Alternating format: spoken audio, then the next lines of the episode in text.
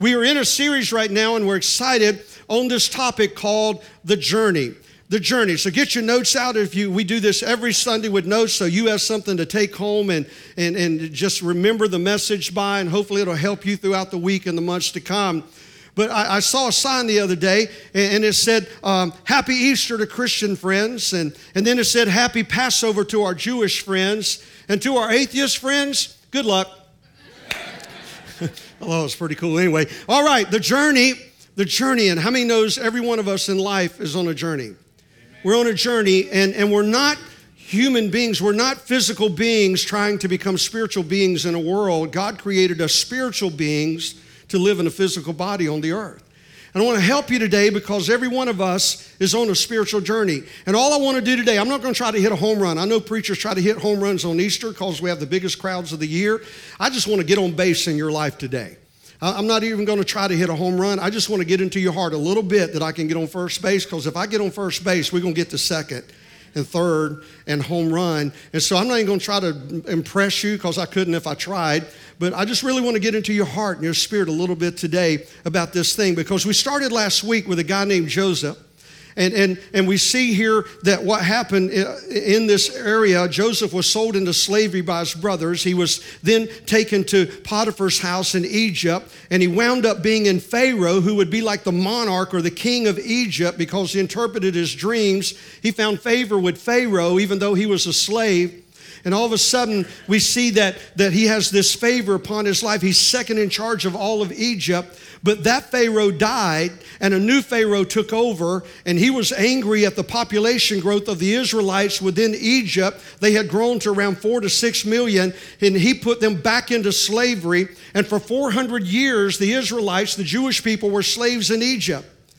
But then God calls Moses, because the Pharaoh put a decree that all the firstborn males would be put to death.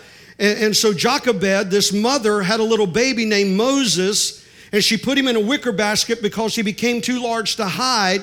And, and Pharaoh's army was going to find him and put him to death. So she put him in the Nile River and let him float away and put him at the mercy of nature and God. But Pharaoh, the monarch's daughter, happened to be bathing at the same river, and little Moses drifted around. Instead of putting him to death, she had favor on him and took him home and raised him as her son. And for the first forty years of Moses' life, he grew up in the very king's house that put the decree to put him to death. God's got a way of turning things around, doesn't he? And so forty years, he's there thinking he's an Egyptian. One day, he realizes, I'm not an Egyptian, I'm an Israelite. And he saw an Egyptian trying to kill an Israelite, and he killed and murdered the Egyptian. And he fled to the Midian desert, where he spent the next forty years of his life in running and in hiding and just running away from life in general. And then one day, God speaks to Moses through a burning bush. A bush just catches on fire, and it starts talking to Moses. Now, that'll freak you out. I don't care who you are. That'll mess you up, right? And this bush starts talking to him and tells him, go back to Egypt and tell the Israelites that I've got some promises I want to tell you about. I'm going to set you free. And he tells him four promises that God gives the Israelites that I want to talk to you about on this thing called the journey. And we're going to deal with them individually throughout this month. Go to the scripture with me, and let's look at these four promises. The, the issue with these four promises is this, that God gave them thirty-five hundred years ago. But everything in the Bible, from the Old Testament to the New Testament, every promise in the Bible, how many knows there's hundreds of them? Every promise in the Bible is based out of these four promises, every one of them.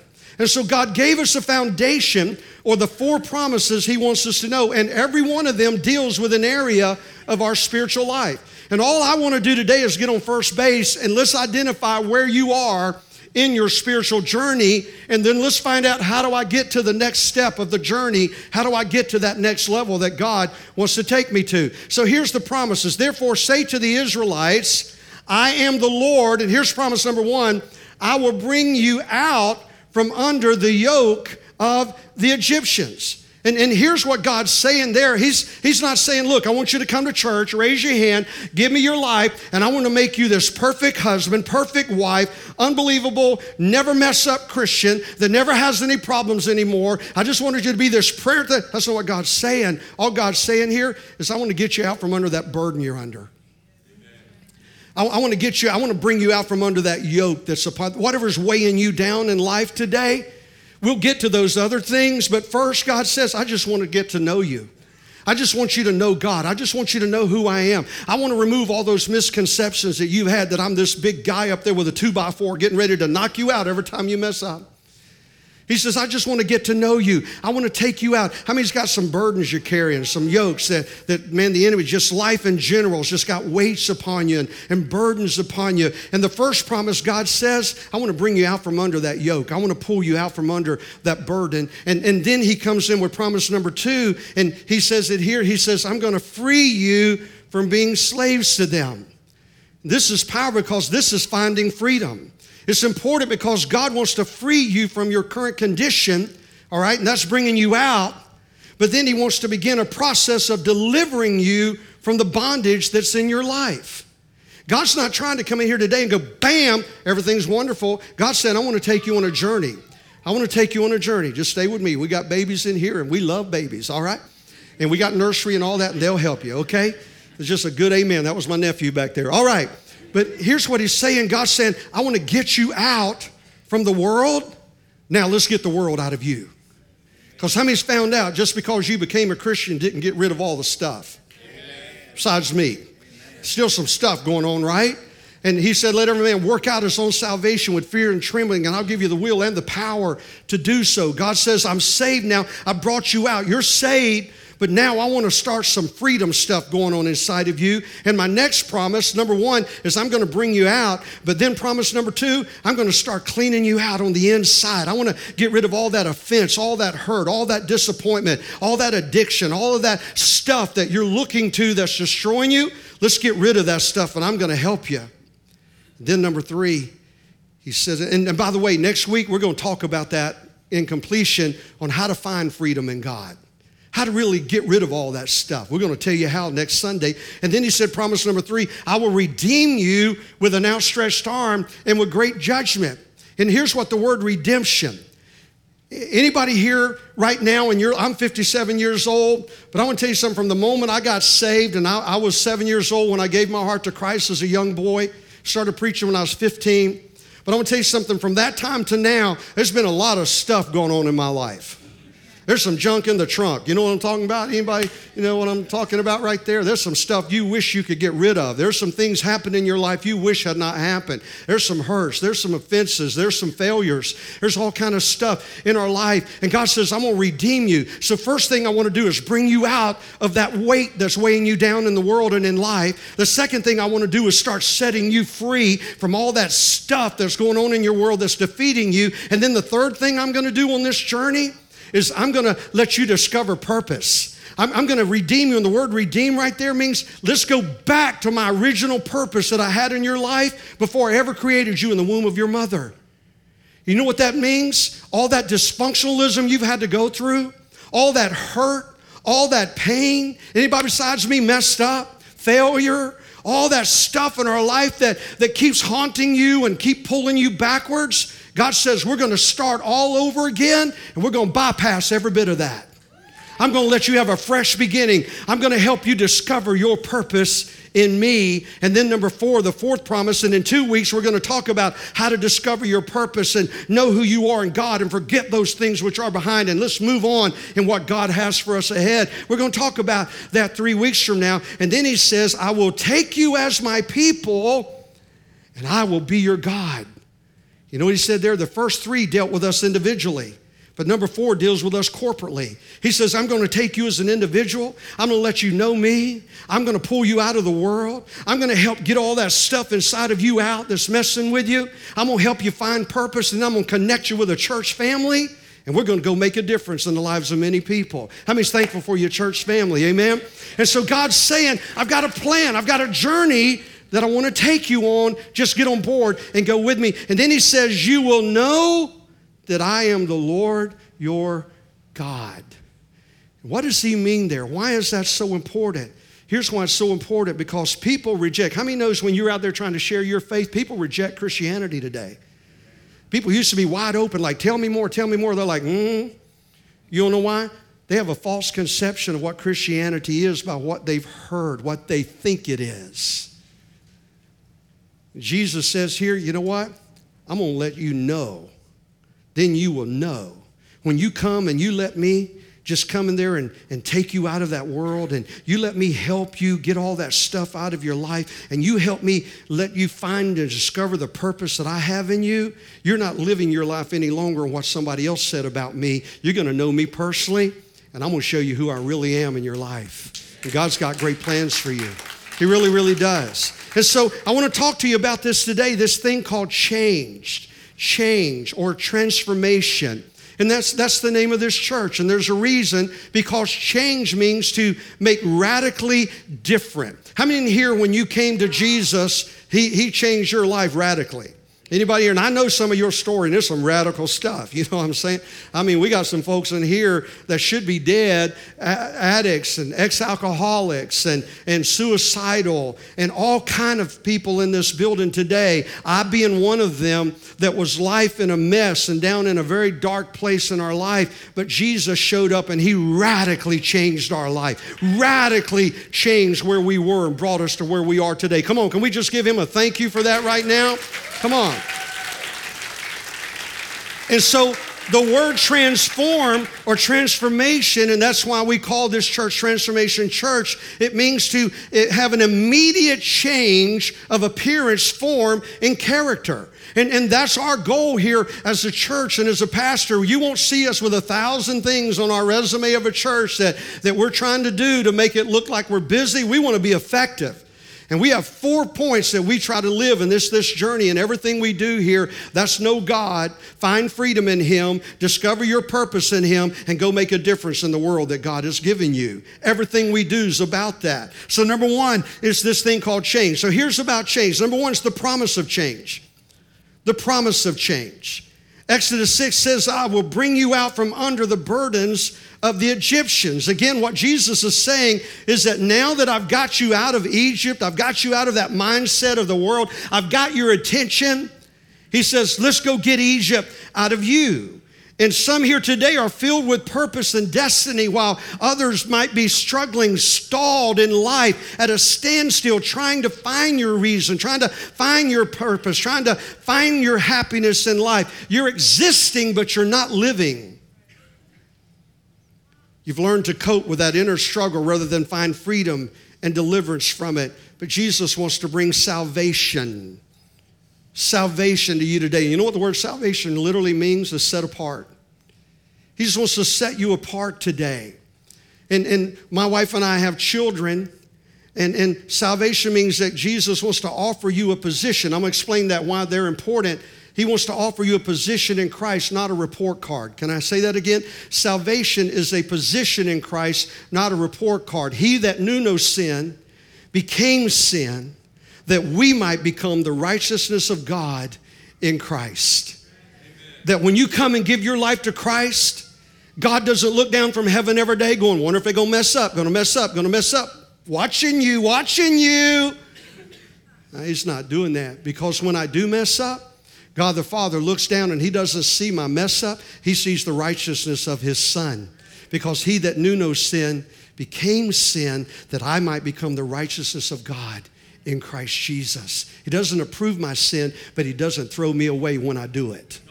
Come on, I'm glad you got a father like that. I've needed him. How about you? All right? And so what's he saying here? We, we see the prodigal son. When the prodigal son messed up, he came back to his father. He sold his inheritance. He ran away. He spent it all on unrighteous living, women and wine and booze and living it up. And, and he spent it all, wound up living in a pig pen, eating the feed with the, with the swine. And he came to his senses and said, I'd rather be, I'd, I'm better off a servant in my father's house than the master of this pig pen. And finally he went home one day, and thinking that his father would reject him and throw him away. But his father saw him afar off and he ran to him. And here's what the son said. The son said, said to him, Father, I have sinned against heaven and against you, and I am no longer worthy to be called your son. I don't, I don't have a right to my inheritance anymore. I don't have a right to be called your son, but if I can just be a servant, live in a servant's quarter, it's better than that pig pen. But the father ignored every word of his son. He didn't even acknowledge what he had to say. He said, no, sir, my son that was lost has come home. Go kill the fatted calf. Get the best robe out. Get the ring and put it back on his finger, because my son who was lost has now been found. And I tell you, that's exactly how Jesus feels about you and I today. He wants to bring a change in your life and let you know he's not asking you to earn anything. He's wanting you to just receive it. A promise of a change that he's offered to you today. Number two is there's a position in the change. Because as a Christian, the closer I get to Jesus, the less I want to do anything that offends him.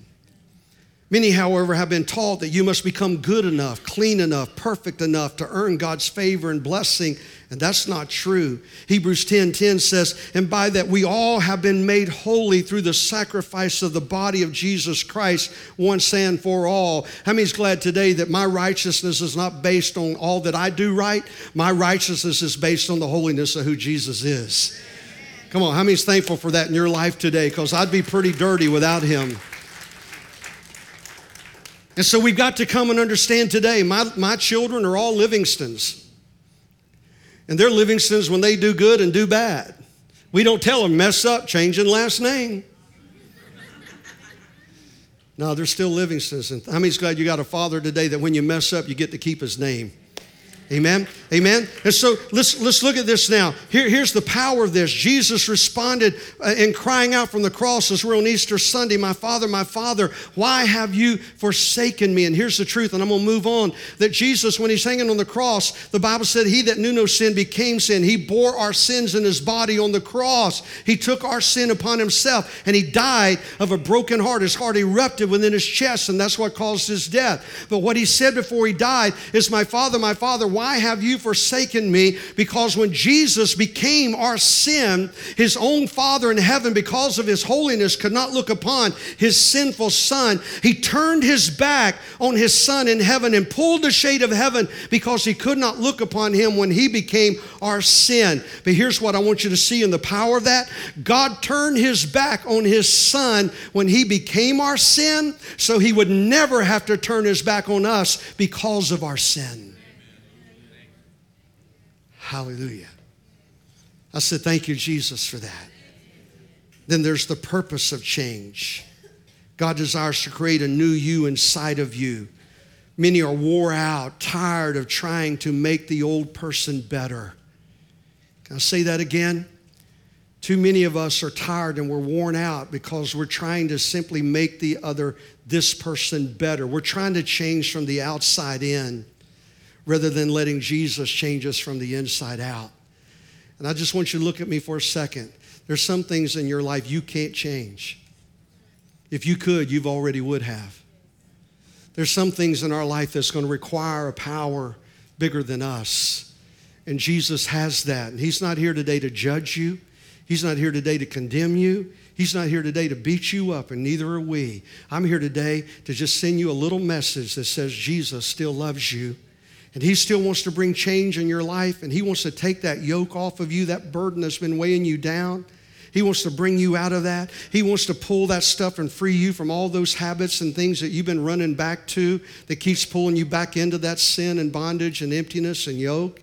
And he wants to help you discover who you really are in him. And then he wants to help you go make a difference in the lives of many others. And so when we look at this today, Romans puts it like this. Therefore, there is now no condemnation to those who are in Christ Jesus. Anybody in here in Christ?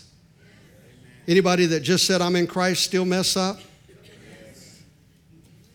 If I could raise both legs and hands and stand up at the same time, they'd all be in the air. My wife said amen to that on the front row. Okay? But there's now no condemnation to those who are in Christ. Because through Christ Jesus, the law of the Spirit who gives life has set you free from the law of sin and death. Every Easter, we do a video, a live story of a family or a couple in our church, and let them tell their story for us. Watch this.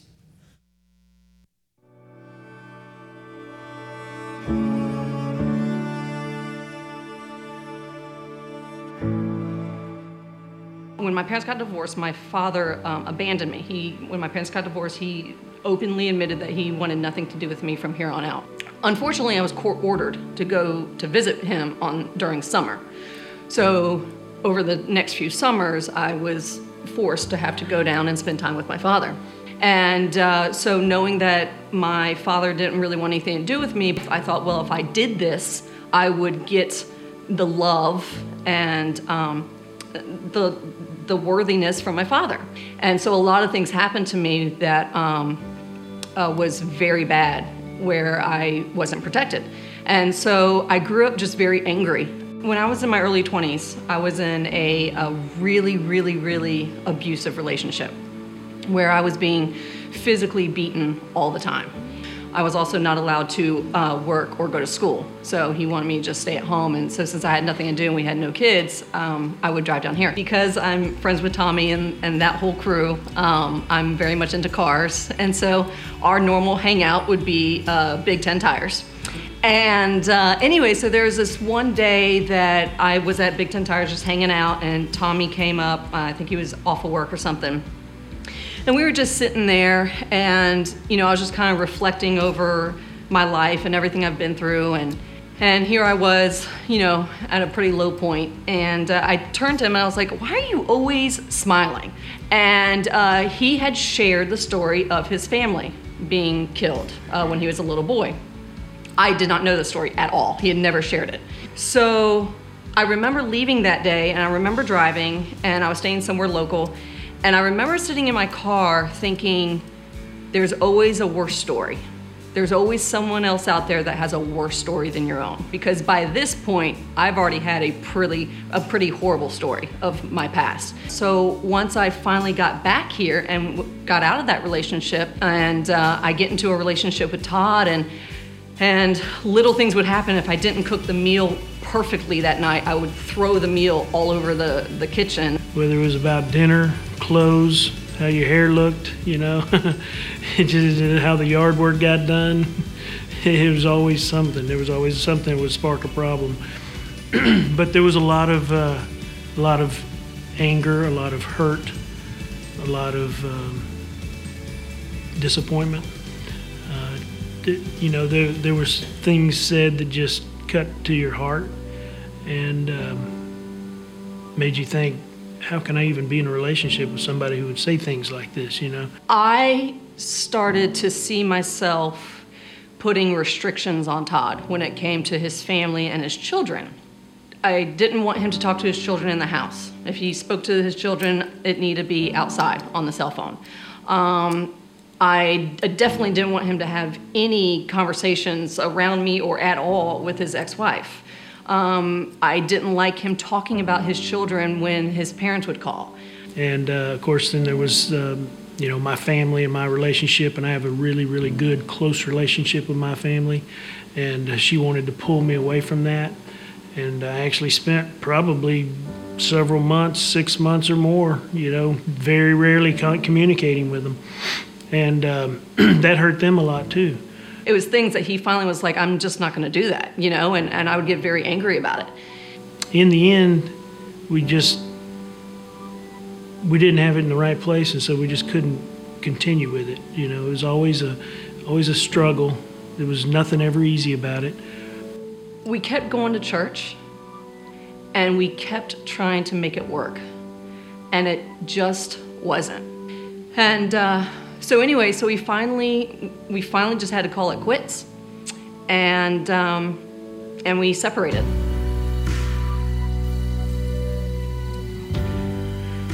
Oh, okay.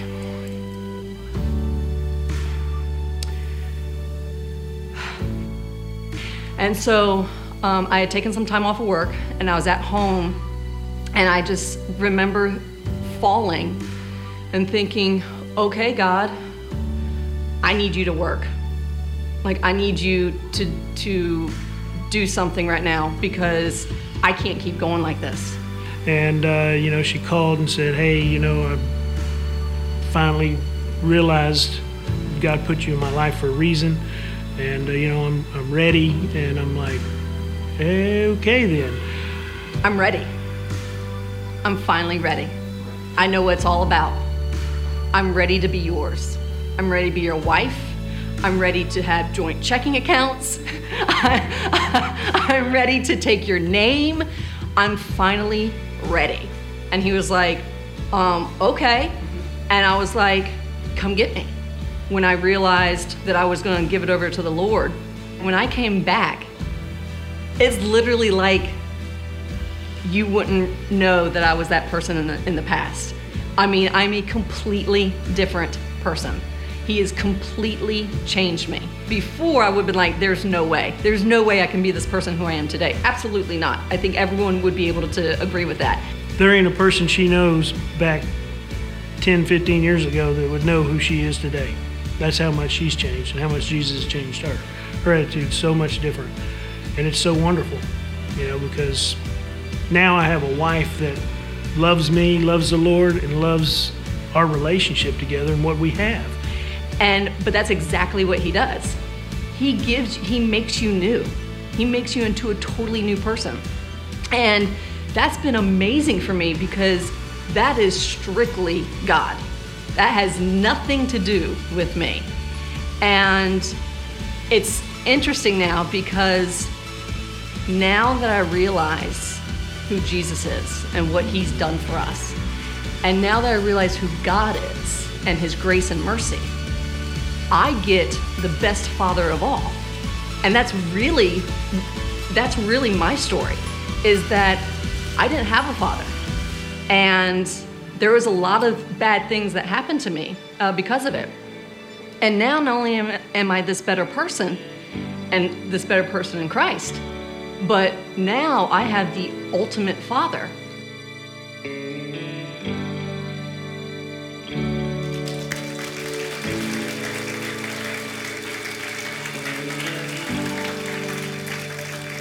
Todd, Todd and Nicole are here somewhere. And uh, by the way, just a few weeks ago, we remarried them. And they are now a happily married couple again. And here's here's what I want to close with. Get your notes out. And, and here's their story. And what do you do? What do you do? Pastor, I'm in that place that I realize today that Jesus is calling me. And I, I hear a simple message today. And I, I realize today that God just wants to help me get out from under this burden. He's not here today looking for some massive thing, and he just wants to help me get out from under this weight I'm under, and he, he wants to help me find freedom from all this stuff that's been destroying me, and, and he wants to help me just get some to discover who I am in him. I get that today. What do I do? Here it is. Number one is make the move. Make the move. You know what that is? Just get sick and tired of being sick and tired.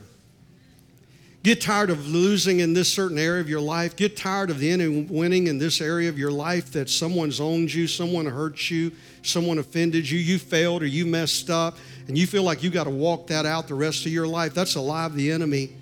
And today, God just wants you to make a move. Just make that step and go, okay, God, I'm hearing you.